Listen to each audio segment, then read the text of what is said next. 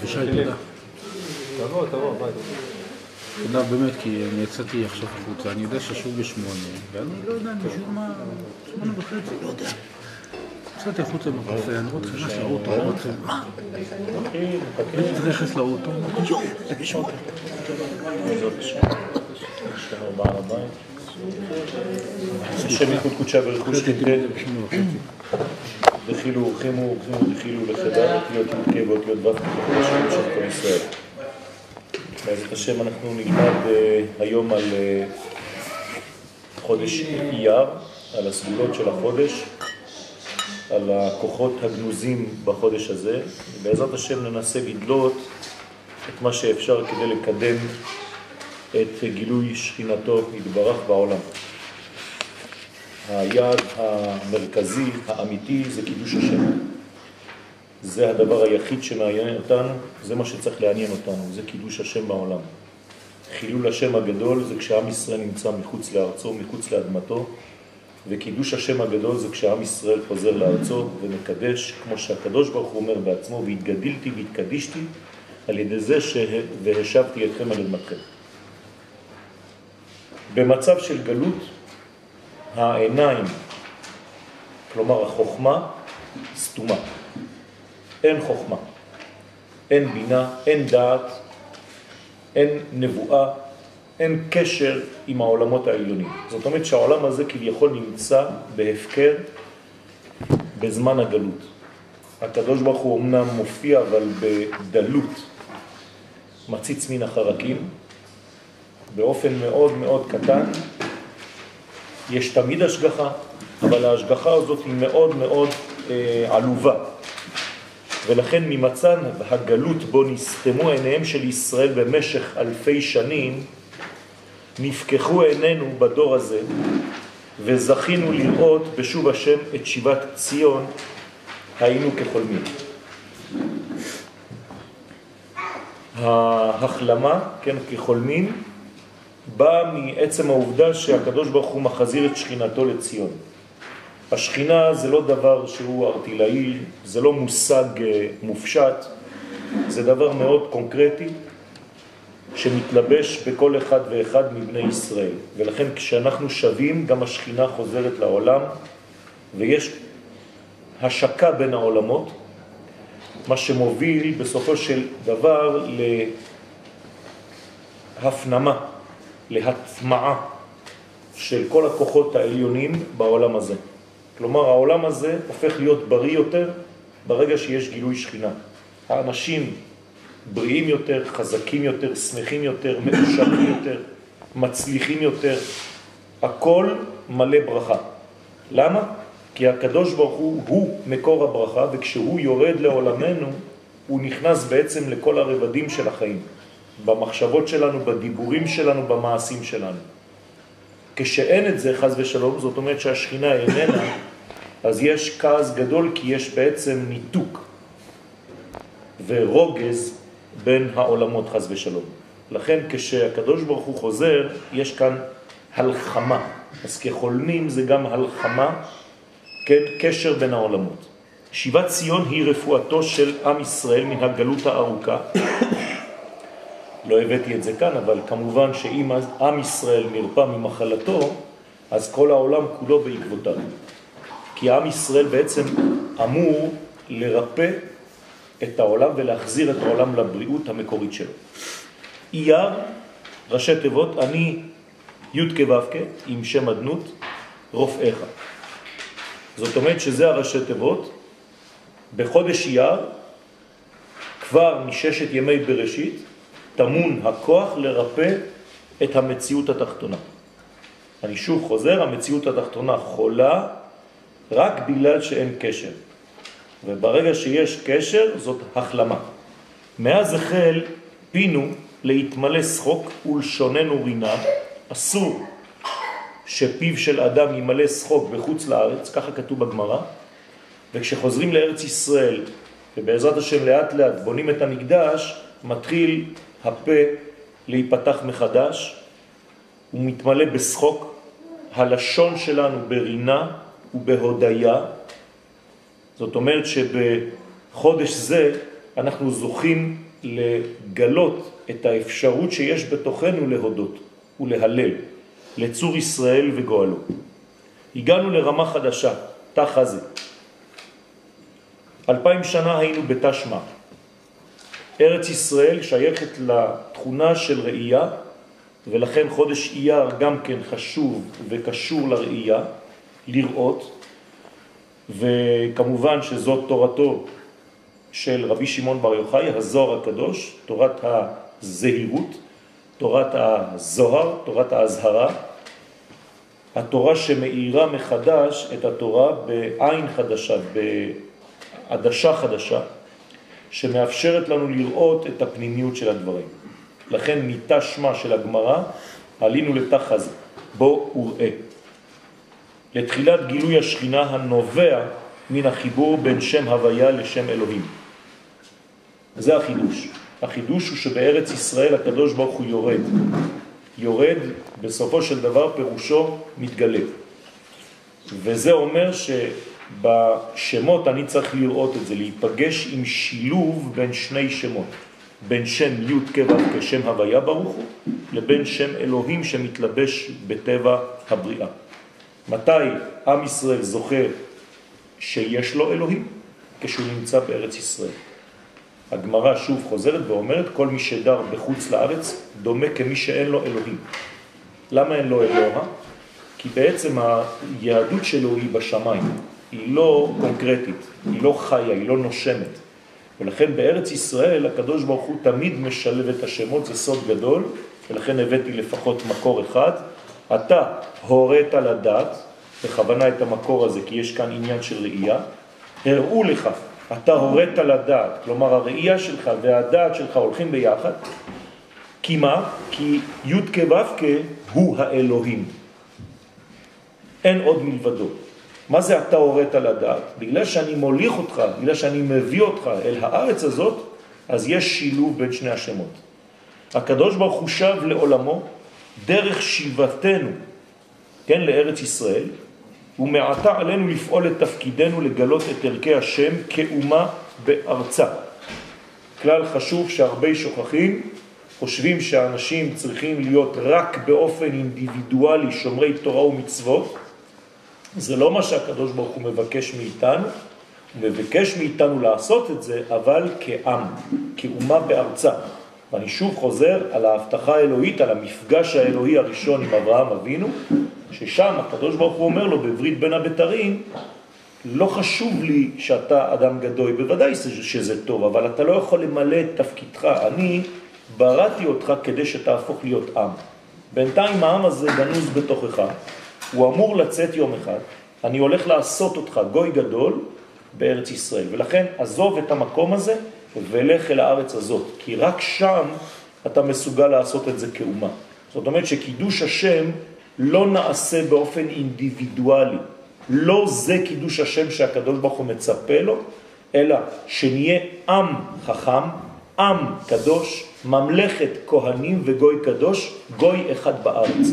מתוך ארץ ישראל, מכוחה של ארץ ישראל, מהחיבור שלנו למקום הזה המיוחד, אנחנו מקדשים את השם. וזה מה שהקדוש ברוך הוא אומר, אנחנו לא ממציאים שום דבר, זו נבואה. נבואה זה לא דת, זה מה שהקדוש ברוך הוא רוצה. כל אחד יכול אחר כך לעשות מזה מה שהוא רוצה, פירושים, לחדש כל מיני דברים כדי לאמת דברים שהם לא נכונים, אבל יש תורה ברורה, התורה היא ישרה.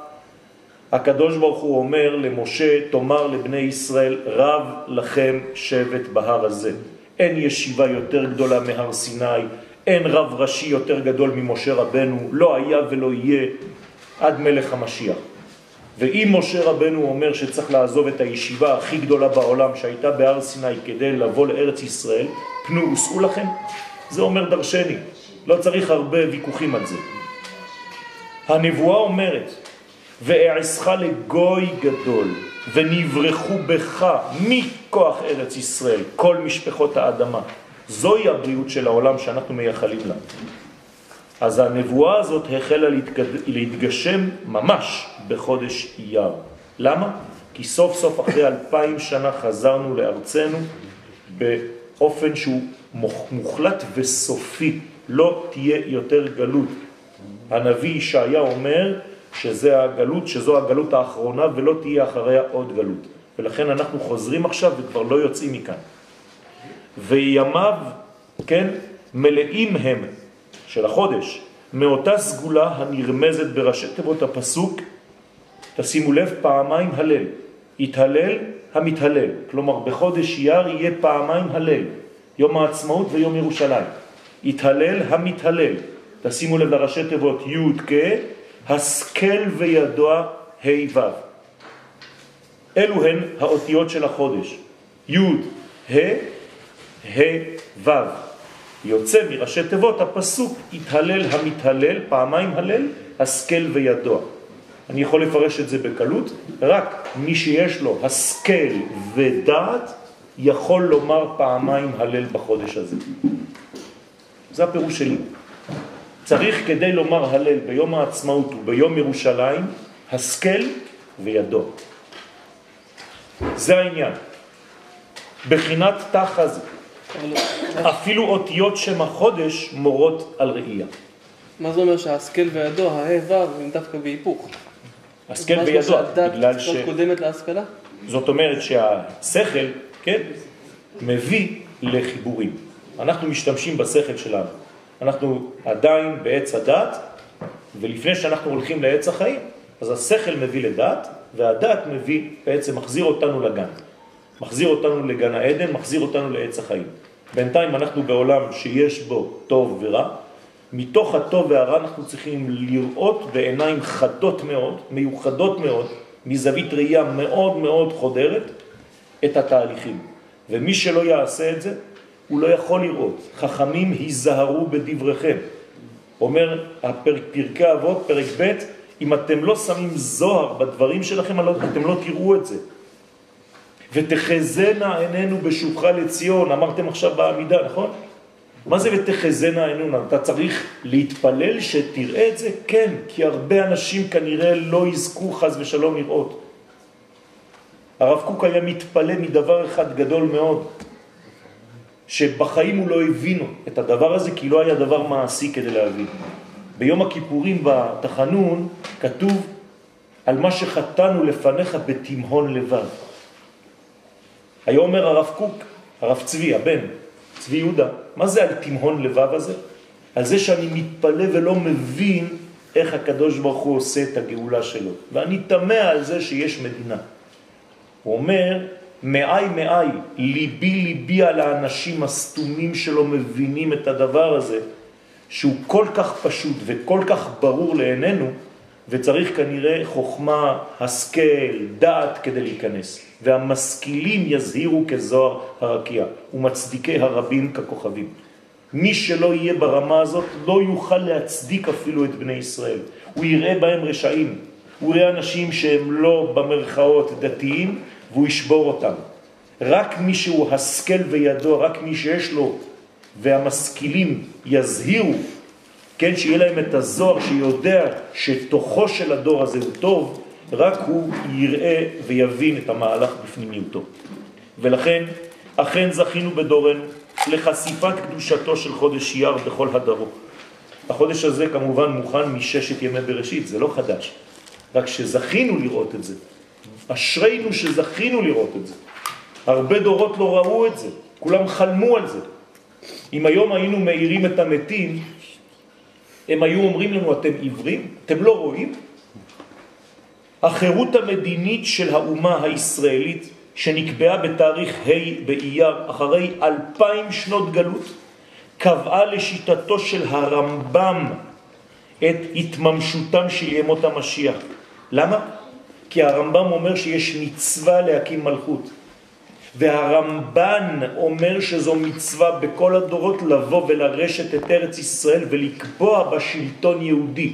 אני לא מכיר שם אחר לשלטון יהודי על ארץ מאשר מדינה. זה השם שיש היום. זאת אומרת שהרמב"ן קובע להלכה שצריך להקים מדינה. אתם מבינים את זה? וזה אחרון המקובלים. כלומר שלטון יהודי בארצו. ההבנה כי מדובר בתהליך הממשיך והחותם את חירותו של עם ישראל ממצרים, כלומר, המהלך התחיל ביציאת מצרים, אבל הוא מתמשך, הוא ממשיך. עכשיו אנחנו מגיעים לחותם הסופי של מה שהחל אז. זאת אומרת שהמשיח הראשון, משה רבנו, הולך ונפגש עם המשיח האחרון, מלך המשיח. מה שהתחיל שם נחתם כאן. הפך את החודש הזה לציר המרכזי של הגאולה האחרונה. כלומר, הגאולה האחרונה, רבותיי, החלה וכבר הייתה בחודש אייר.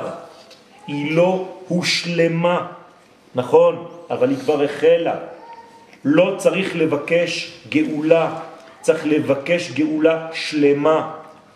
הגאולה כבר הייתה, אנחנו כבר באמצע הגאולה, צריך עכשיו להתפלל להשלמתה.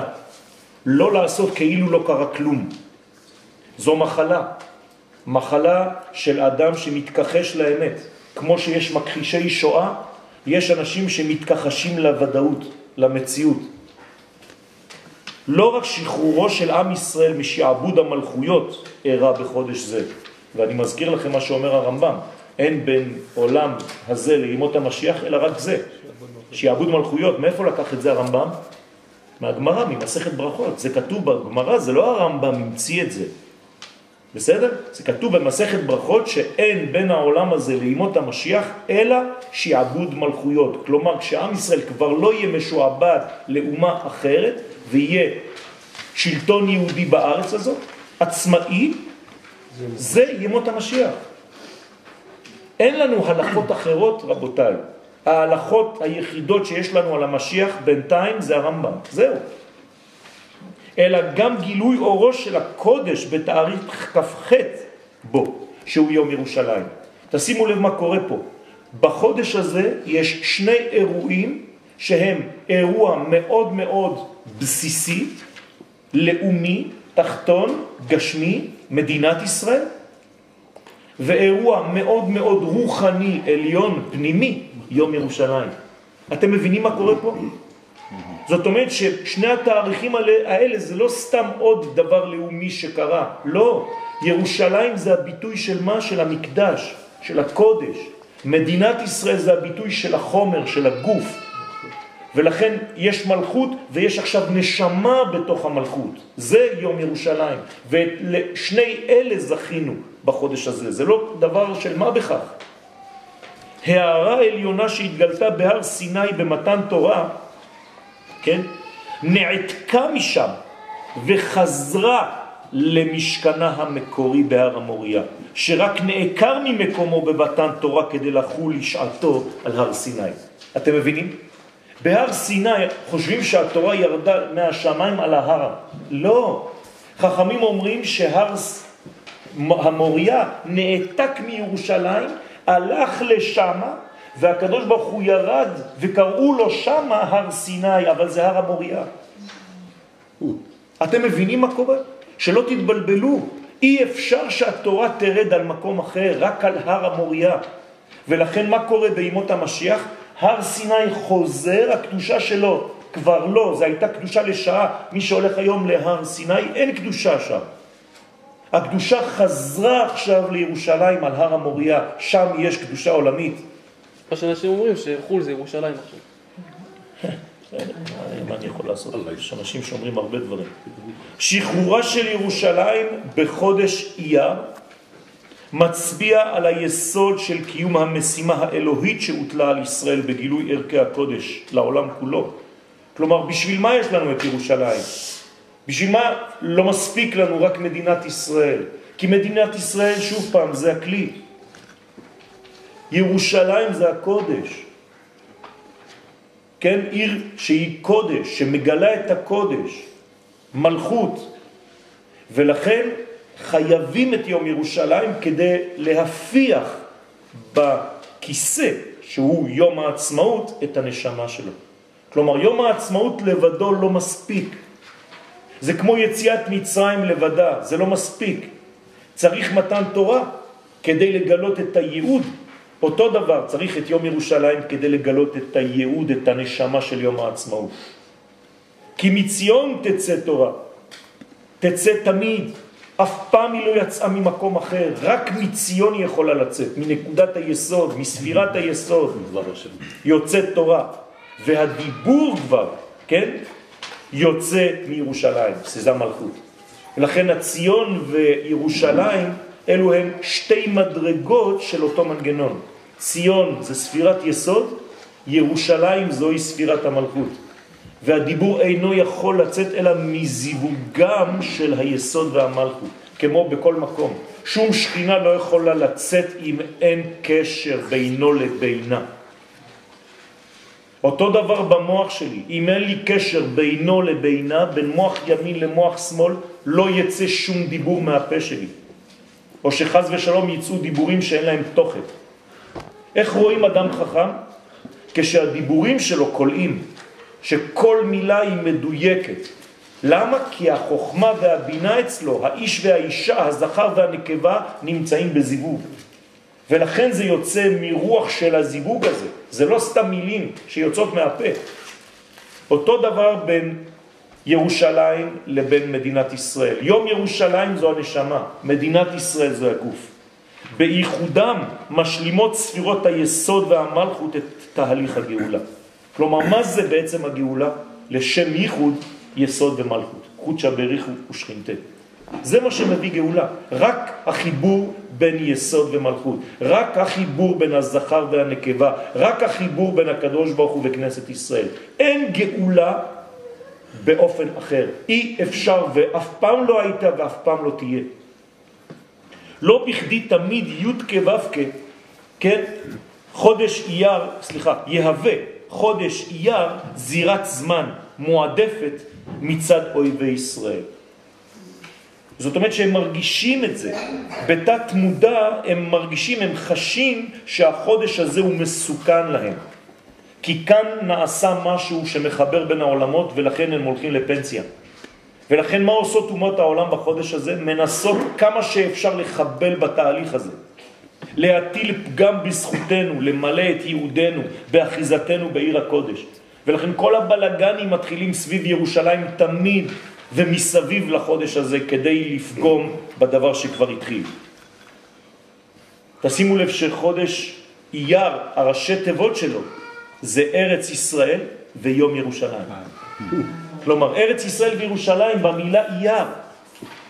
כמה סימנים כבר אפשר יותר? חודש אייר נקבע כבר מלמעלה כזמן מיוחד להפיכתה של ירושלים למקדש עבור האנושות כולה. אתם מאמינים, נכון שיש השגחה פרטית? אתם מאמינים שהקדוש ברוך הוא אין מגירה בעולם הזה שהוא לא נמצא בה? אז איך אפשר להוציא אותו רק מהתהליך הזה, חז ושלום? איזה שטן גרם לאנשים לעוות את המציאות האלוהית הזאת, את ההשגחה הזאת?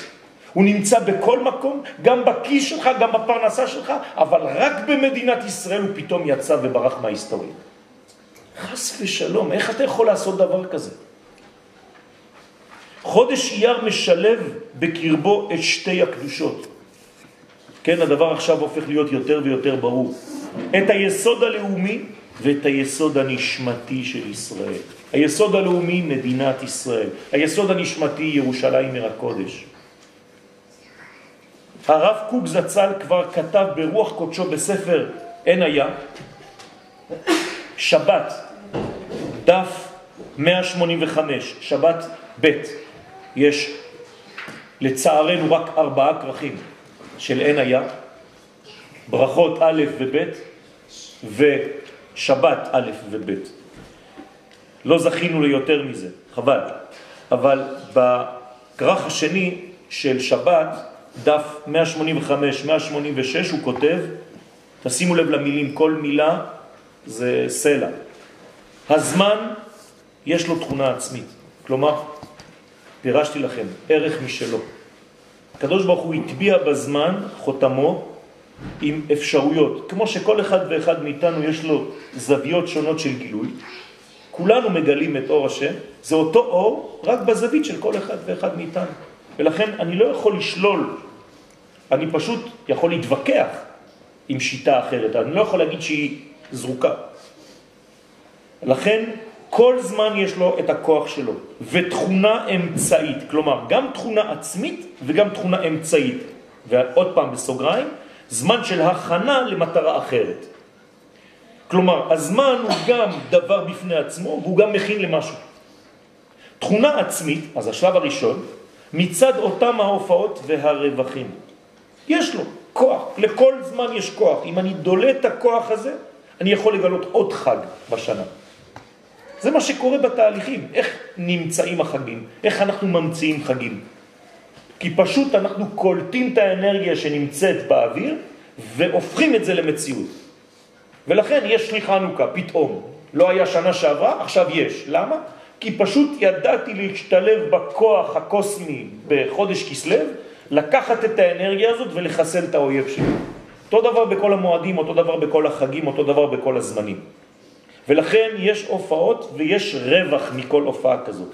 העידונים והעינוגים של הזמן ההוא בעצמו. רק שאני צריך לגלות את זה.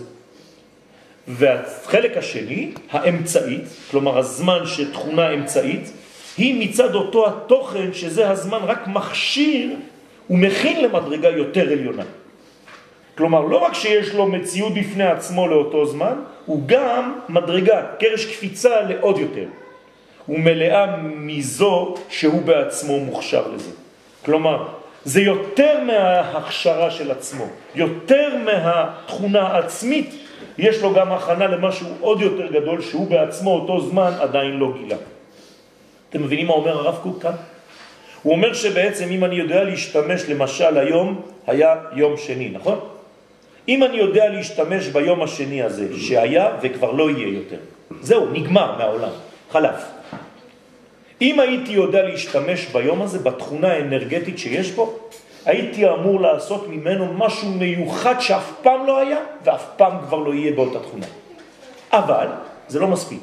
הוא גם הכשיר אותי והכין אותי ליום שלישי וליום רביעי. משהו שמגלה עוד מדרגה שאפילו הוא, יום השני, לא יודע. אין לו את זה. הוא רק קרש קפיצה למשהו יותר גבוה ממנו. וככה צריך להתייחס לזמן. כל זמן הוא מדרגה שאני דורך עליה כדי לעלות יותר גבוה ליום אחר. זאת אומרת שאני רק הולך וטוב.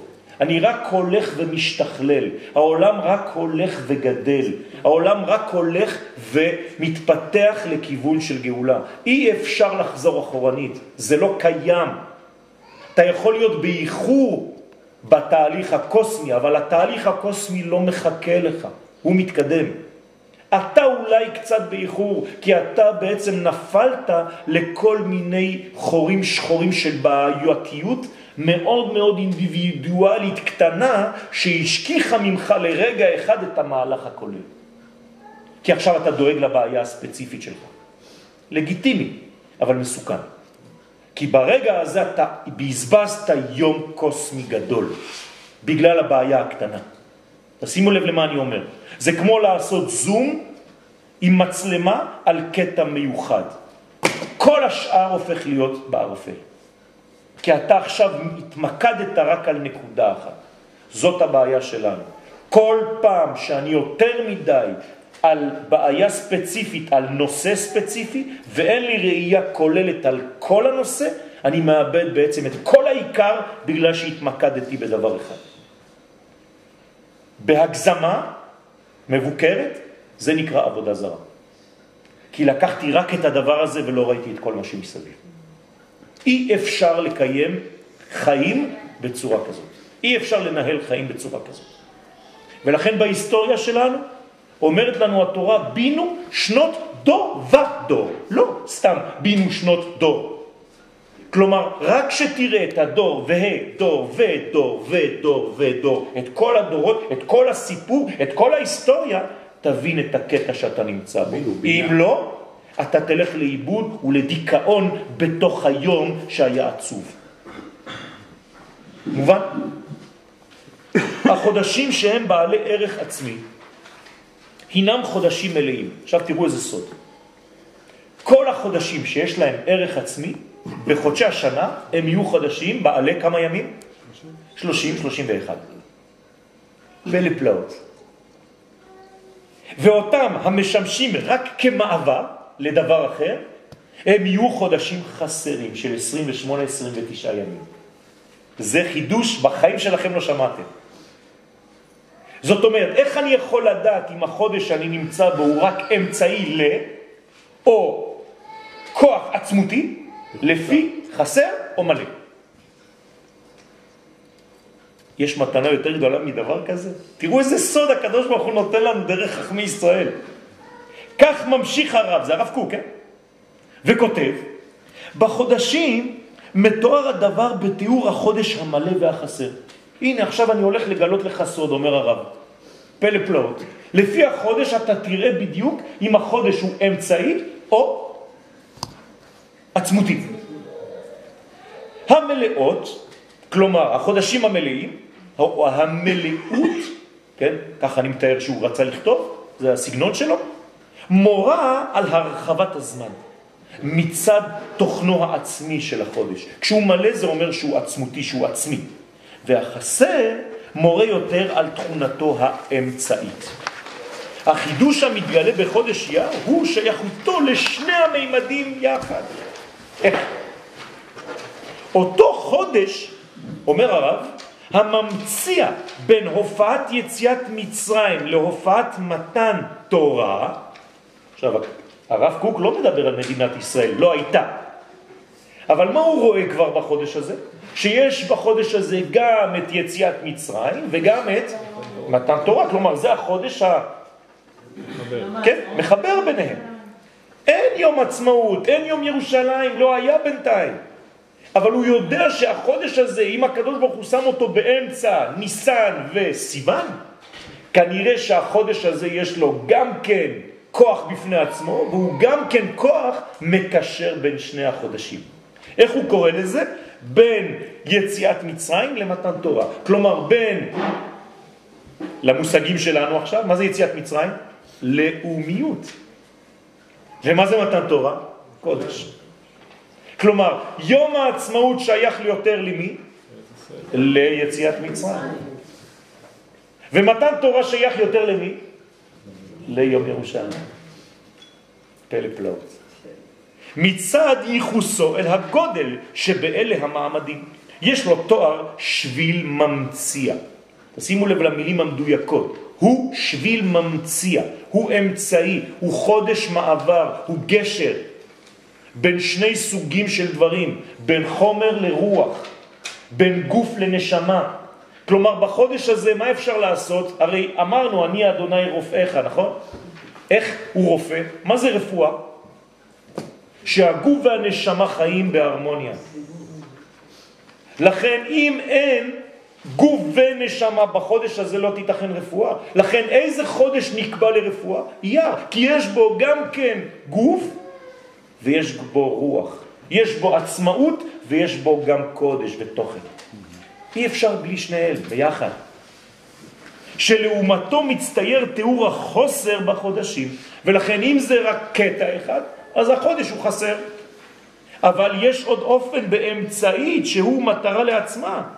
כוח מורכב שמכשיר לקלוט שני אורות. זה הכוח כוח של חודש אייר. הוא מכשיר לקבל שני סוגים, שני אור. הקניין של יציאת מצרים הוא קניין האופי, העצמי שבחירות האומה. תשימו לב מה אומר הרב. החירות של האומה זה יציאת מצרים. הוא לא מתייחס ליציאת מצרים כחג דתי. יציאת מצרים זה חופש לאומי, זה גוף שמשתחרר מעול הגלות, הוא כבר לא שייך לי לפרעה, אבל הוא עדיין לא עצמו, הוא לא יודע מי הוא. את מה הוא צריך? את התורה. את הזהות האמיתית, זה רק התורה. לכן יש מצד אחד יציאה ממי שלא אני, משעבוד, אבל זה עדיין לא אני, אני לא יודע מי אני, אני כבר לא משועבד.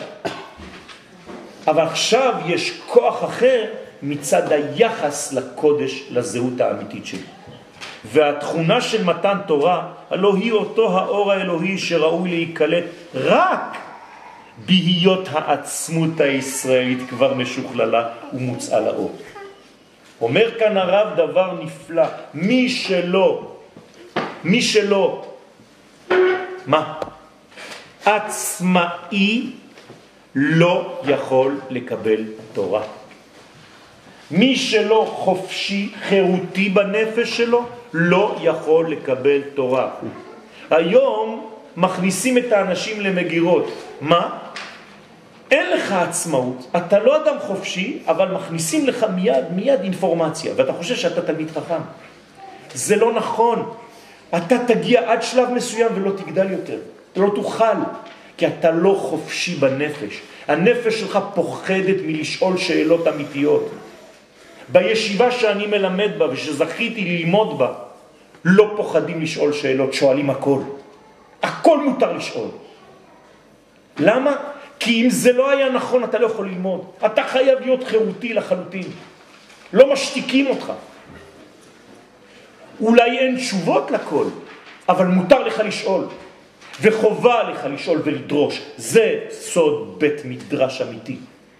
לכן רק אדם שהוא חופשי בפנים יכול לקבל תורה. מי שאין לו חירות עצמאות פנימית, אני אוסיף מילה, אומץ, לא יכול לקבל תורה, רבותיי.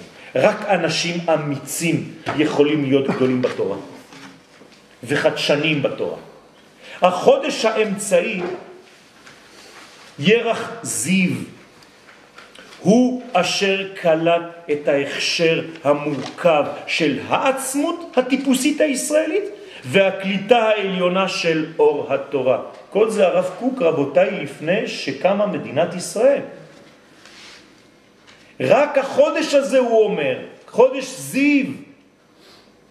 מה זה חודש זיו? אתם יודעים מה זה זיווה? מה זה זיו אלוהי? זה בעצם שהשכינה יורדת, שהמיץ האלוהי חודר לעולמנו. אומר זה בחודש הזה. זה החודש של גילוי של הר המוריה. אני לא יודע אם עשו בכוונה מור, אבל אם יום ההולדת שלך חל בחודש הזה, זה לא סתם. זה שייך לדבר הזה. אז יום הולדת שמח, תוך כדי. ומתוך אופיו המיוחד של החודש, יש בו גם כן משום תוכן עצמי מורכב. תשימו לב, מורכב. אנשים גדולים הם אנשים מורכבים. אי אפשר להכניס אותם למגירה, לא מבינים אותם. יום אחד הוא מופיע עם כובע כזה, יום אחד הוא מופיע עם כובע אחר. הוא כמעט משגע אותך. זה הדבר הראשון שנפגשתי איתו עם הרב שלי. יום אחד היה אומר לנו משהו, יום שני פתאום איזה גוון אחר, ואני אומר, מה, זה, יש סתירה? הוא אומר לי, לא, זה לא סתירה, זה פשוט מורכבות. לא הבנת. קומפלקסיטה. שעל כן אייר, תשימו לב מה הוא אומר כאן, דהי שתה עבורי עבורה. מה אומרים חז"ל? בגלל שחודש אייר יש לו את הכוח הזה, הוא, הנה, בסוגריים, אייר של שנת יציאת מצרים היה חודש מעובר. כלומר, מה עשו עם החודש הזה? הוא היה חודש רגיל, ומילאו אותו. איך אפשר למלא חודש? אמרנו שזה או חסר או מלא. הנה החידוש. תגידו, זה מפריע לכם? זה משנה לכם אם חודש של יציאת מצרים עיברו אותו או לא? למה חכמים דואגים לומר לנו אינפורמציה כל כך שולית לכאורה? זה לא שולי בכלל. כשיצאנו ממצרים, הקדוש ברוך הוא עשה פעולה על החודש הזה, הוא עיבר אותו. זה חודש שנכנס לעיבור. הוא שינה את התכונה החסרה לתכונה מלאה. זאת אומרת שיש לו גם זה וגם זה. הוא גם אמצעי וגם כן סגולי. פלא פלאות. גדול הוא החיזיון היודע לחבר בין הגאולה האחרונה, המיוחסת לחודש אייר, לבין הגאולה הראשונה שהייתה בניסן. זה כבר אני אומר. רק מי שיש לו שכל גדול, מי שיש לו נשמה ואמונה אמיתית, קבועה, ולא יורדת ועולה כל שנייה, רק הוא מסוגל לזה. נכון, שלפעמים אנחנו נופלים. לא הבנתי איך הוא שלם וגם חסר. זה מה שבדיוק העניין. אבל איך, איך, איך זה יוצא? זאת אומרת שביציאת מצרים, באופן מיוחד, חד פעמי, עיברו את החודש. וחכמים דואגים לומר לנו את זה. שאלו יום אחד את, אה, היה איזה תלמיד קצת אה, אמיץ, בוא נגיד ככה. לא הבין את הגודל של הצדיק של ירושלים, רבי אריה לוין. אז הוא בא לראות את הרב, אומר לו, כבוד הרב, האם אתה בן הל"ו? לא הבנתי, מה הוא שאל אותו?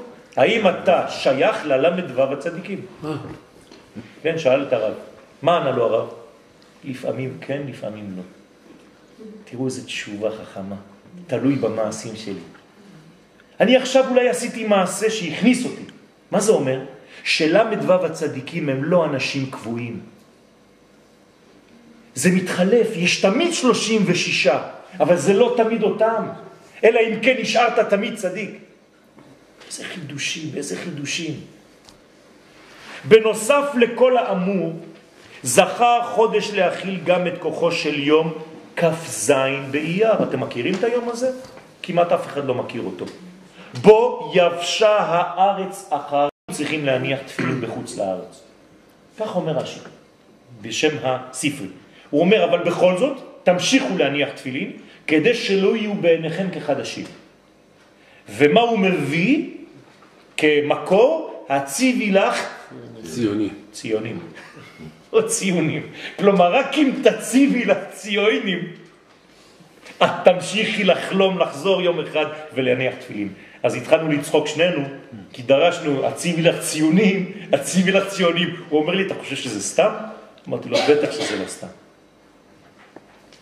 שלמה המלך החל לייסד את בית המקדש הראשון בחודש אייר.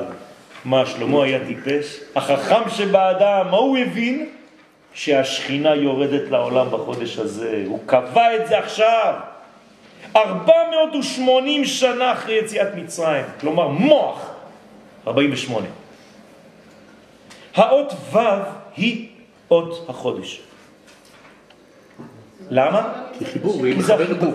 זה החיבור בין כל העולמות, בין העולם הבא לבין העולם הזה, בין ה' עליונה לה' תחתונה, נכון? בשם הוויה. היא אות החיבור, חיבור של עם ישראל וארצו, חיבור של פסח עם שבועות, חיבור של אדם עם אשתו, חיבור של הנשמה עם הגוף, חיבור של מוח ימין עם מוח שמאל, חיבור של הדת ושל השכל, חיבור יום ירושלים ויום העצמאות.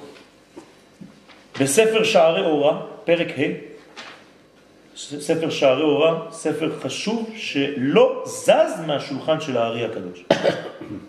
הארי הקדוש אמר שצריך תמיד שיהיה לו בכל בית ספר שערי אורה, סגולה. רבי יוסף ג'יקטיליה, אתם יכולים למצוא אותו בכל מקום. היום, בלי עין הרע, העולם שלנו מפוצץ ספרים. לא קונים כבר ספרים לפי השם, זה קילו, תביא לי קילו וחצי קבלה, תביא לי קילו וחצי מוסר, תביא לי קילו וחצי חסידות. יש לי תמונה פה, מי שרוצה להסתכל עליה אחר כך, ישתגע. הייתי באיזה רחוב שם על יד הטורים, באיזה רחוב קצר, צר כזה. ריבונו של העולם, ראיתי גניזה חיצונית. בחיים לא ראיתי גניזה פנימית, אבל גניזה חיצונית. מה זה גניזה חיצונית? שביל סמטה, מלאה בספרים של מטר וחצי, הכל זרוק שם, ואנשים הולכים על הספרים ומחפשים. וצילמתי. פלא פלאות. אז טונות של ספרים. בלי עין הרע, חוכמה מצויה. אומר שערי אורה שלפי סדר הדגלים מיוחס חודש אייר לשבט יששכר. מה זה השבט הזה? מה נאמר על יששכר? ומבני שכר יודעי בינה לעיתים לדעת מה יעשה ישראל. אתם חושבים שזה סתם? כלומר, מי שמבין את החודש הזה, זה כמו יששכר, הוא יודע את הסוד, הוא מבין את העיתים, את הזמנים, את העיתויים של הדברים, אל תפספס את זה, אל תחמיץ. זה, זה בדיוק הם היו מעברים, הם היו יודעים את זה, והם שייכים לחודש הזה.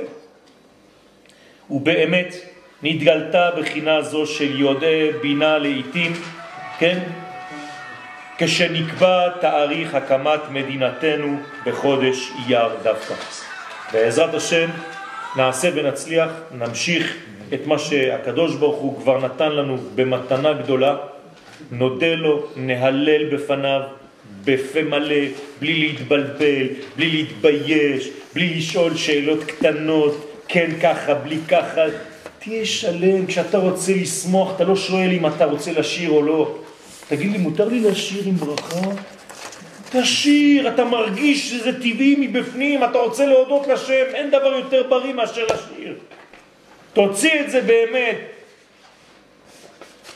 אתם לא מבינים, אני אספר לכם רק אנקדוטה קטנה. התקשרו אליי מרמת בית שמש אתמול. אנשים שרוצים שאני אצלם להם את התפילה ביום העצמאות כאן כדי לשלוח להם שם, כי שם אין. לי עין הרע, מה זה? מה זה? ביקשו ממני לשלוח להם סרט כדי רק להיות בחוויה הזאת. אנחנו רוצים לנשום. אז בעזרת השם נעשה ונצליח, הקדוש ברוך הוא כבר פתח לנו את כל השערים, נשארו כמה דברים קטנים. יהי רצון שלא נבזבז את עצמנו לשטויות, לדברים קטנים, לכל מיני תככים קטנים, לכל מיני לשון הרע, לכל מיני דברים שמדברים על כל אחד ואחד. רבותיי, כל הדברים מתגלים בסוף. לא לדבר אחד עם השני, אחד על השני. חבל. אנחנו חבורה של אנשים שאני כל הזמן מתפלל שנהיה הרגל שתגלה את קודשא בריך הוא בעולם. תשמרו על החיבור הזה, על האהבה הזאת, כי היא בעצם המנוע של כולנו. אמן כן יהי רצון. חודש טוב. טוב, תודה וברכה למשפחת ריבלין על האפשרות בעזרת השם לומר דברי תורה, שהבית יהיה מלא בשפע, בגשמיות וברוחניות. אמן כן יהי רצון.